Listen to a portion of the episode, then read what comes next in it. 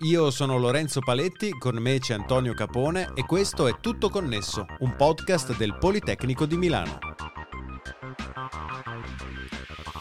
In questo episodio il piano Italia 1 giga promette di portare nelle case di tutti gli italiani una connettività di almeno un gigabit al secondo. Ma qual è la situazione attuale? Come verrà applicato il piano e quando cominceremo a vederne i frutti?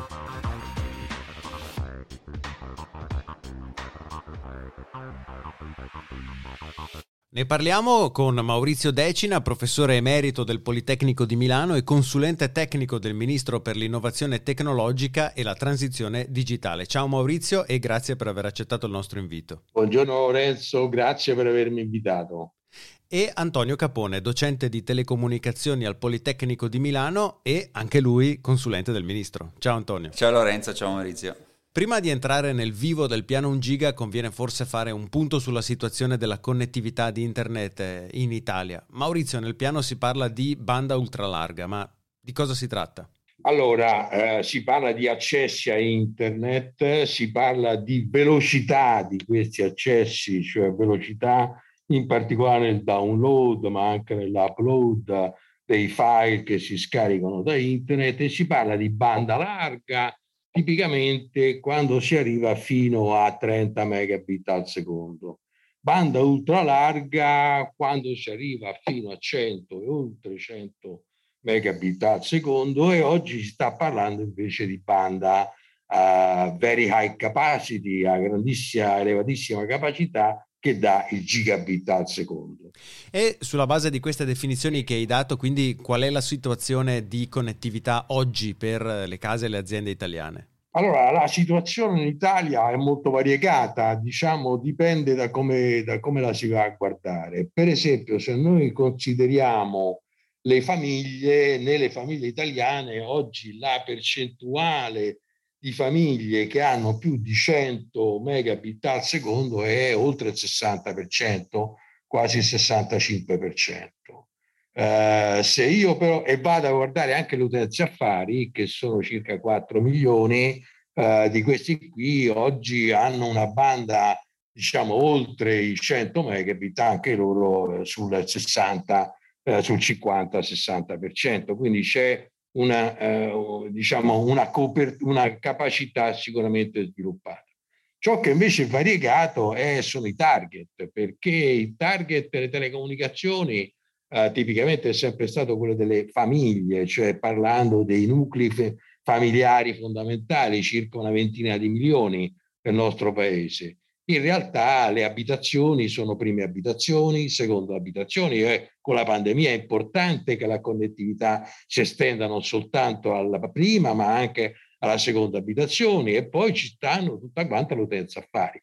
Terza Affari che racconta circa anche qui 4 milioni tra negozi, uffici, fabbriche e così via dedicate diciamo, a questi business. Il problema quindi è quello di cercare di garantire una copertura completamente diffusa sul territorio proprio per prendere i vantaggi, tutti i vantaggi diciamo, dell'accesso super veloce a internet che è quello che serve per poter lavorare oggi eh, diciamo eh, sul nostro pianeta.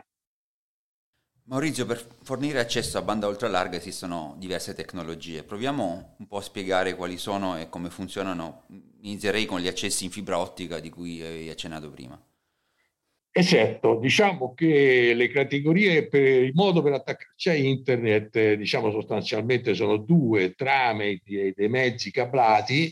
Anticamente il mezzo era soltanto il rame che andava dalle case o dagli uffici fino alle reti e alla cuore delle reti, oggi stiamo parlando di accessi tipicamente perlomeno in, in, fibra, in fibra ottica. Eh, negli accessi in fibra ottica eh, possiamo distinguere tra tre tecnologie. Il fiber to the cabinet, in cui la fibra ottica eh, non viene portata a casa dell'utente, ma si ferma eh, all'armadio stradale, che è quella torretta che voi vedete per strada dal quale si dipartiscono i doppini di utente in rame fino a verso tutte quante le abitazioni.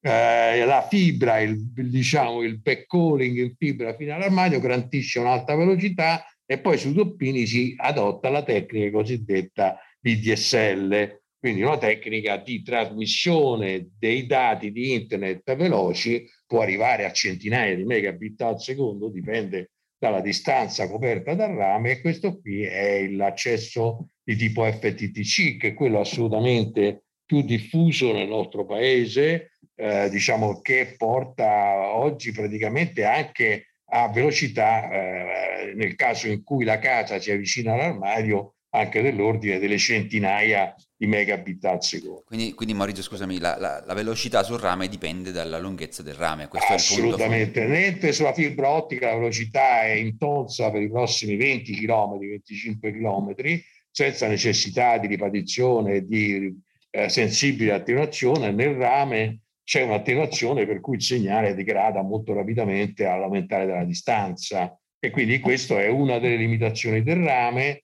Eh, certamente esistono nel nostro Italia un, la, la, la, distanza media del rame nelle città è sicuramente diciamo dell'ordine del chilometro e due, chilometro e tre, ma ci sono situazioni in cui il doppino del rame è veramente lungo anche qualche chilometro, diciamo nel nostro, nel nostro paese e le velocità che si ottengono con il DSV DSL va bene, col DSL in queste situazioni sono modeste, inferiori diciamo certamente ai 10 megabit al secondo che direi è proprio il minimo per poter accedere eh, diciamo a qualche contenuto di internet. La fibra ottica invece ambisce andare direttamente dalla rete fino all'edificio in cui si trova l'abitazione dell'utente di questo servizio, sia esso residenziale che l'utente a fare. La fibra tipicamente arriva nel basamento dell'edificio e poi risale sopra l'edificio con dei verticali tipicamente in fibra ottica che arrivano nelle varie abitazioni dell'edificio. Questa è la cosiddetta fiber to the home, in cui la fibra viene portata direttamente dalla rete fino all'interno delle abitazioni. In una variante di questa applicazione la fibra si può fermare al basamento e per esempio riutilizzare i doppini in rame che esistono all'interno dell'edificio che sono di una lunghezza comunque modesta, secondo la tecnica, diciamo, uh, di trasmissione di internet sul rame, però su distanze molto piccole, stiamo parlando di decine di metri, si riesce ad arrivare a velocità anche di gigabit al secondo e di più sul rame che è intorno agli apparati. E quindi utilizzare la tecnica che si chiama G-Fast, gigabit, gigabit fast. Queste sono le tre tecnologie, FTTC, FTT Building, FTT Home H. E poi ci sono ovviamente le tecnologie radio fisse, che sono un po' diverse da quelle mobili, ma servono per accedere sempre da casa a internet. Ecco, per quanto riguarda invece l'accesso via radio, si può fare anche in modalità fissa, non soltanto nella modalità che tutti conosciamo mobile, attraverso il telefonino, quindi lo strumento terminale dell'utente, ma direttamente andando a utilizzare un traliccio per quale c'è un'antenna emittente, tipicamente radiante per un certo settore spaziale, e questa antenna, che è la Base Transceiver Station, la stazione radiobase, illumina i tetti degli edifici eh, sottostanti e l'antenna del traliccio tipicamente dovrebbe essere elevato in modo da garantire una certa visibilità rispetto agli edifici, ovviamente. Sul tetto degli edifici si piazza tipicamente anche lì un'antenna ricevente, questa volta un elemento attivo sopra il tetto della casa e dal tetto, così come nel caso della fibra, dalla cantina arrivano i verticali in fibra ottica, dal tetto scendono i verticali, anche in questo caso in fibra ottica. Ecco, le velocità che si possono ottenere con il Fixed Wireless Access, anche là sono bull, sono banda larga, tipicamente 30 megabit, applicazione più popolare oggi nelle aree diciamo meno dense del nostro paese. Ci sono applicazioni però anche a banda ultralarga, oggi tipicamente c'è un'offerta a 100 megabit con il fixed wireless access. Ovviamente la sfida del futuro è quello di arrivare a offrire gigabit al secondo, così come si offre negli accessi di tipo FTTP e FTTH, e lo dicevi anche tu adesso che gli operatori valutano in base anche alla densità abitativa di una zona che tipo di connettività portare. Quindi naturalmente mi metto nei panni dell'operatore, immagino ci sia una valutazione di tipo economico per decidere se vale la pena tirare la fibra, se vale la pena portare una connettività wireless in una zona in base ai al potenziale numero di clienti. Sì, questo è assolutamente così e questo è perché oggi il milione di utenti in eh, fixed wireless access sono tipicamente in aree diciamo non, non densamente urbane, ecco diciamo così. Uh, certamente uh, diciamo l'FVA nel momento però in cui permette di avere prestazioni al gigabit al secondo uh, diventa, può diventare un competitor diciamo della fibra ottica anche i nuclei urbani, diciamo. Eh, certamente diciamo, il modello di business della fibra ottica e della FVA sono differente. Con la fibra ottica io devo scavare, devo scavare delle strade, devo disturbare un comune, tutti gli abitanti del comune hanno la, la strada scavata, poi asfaltata e così via, per mesi e mesi e quindi io devo effettuare la cablatura dell'area tutta in una botta, non posso permettermi di fare dieci anni o tre anni o quattro anni negli stessi posti di andare a scavare, devo scavare rapidamente e passare, e passare altri posti. E quindi devo pianificare tutto quanto fin dall'inizio. Nel caso dell'FVA il modello di business è molto diverso, invece è un modello incrementale.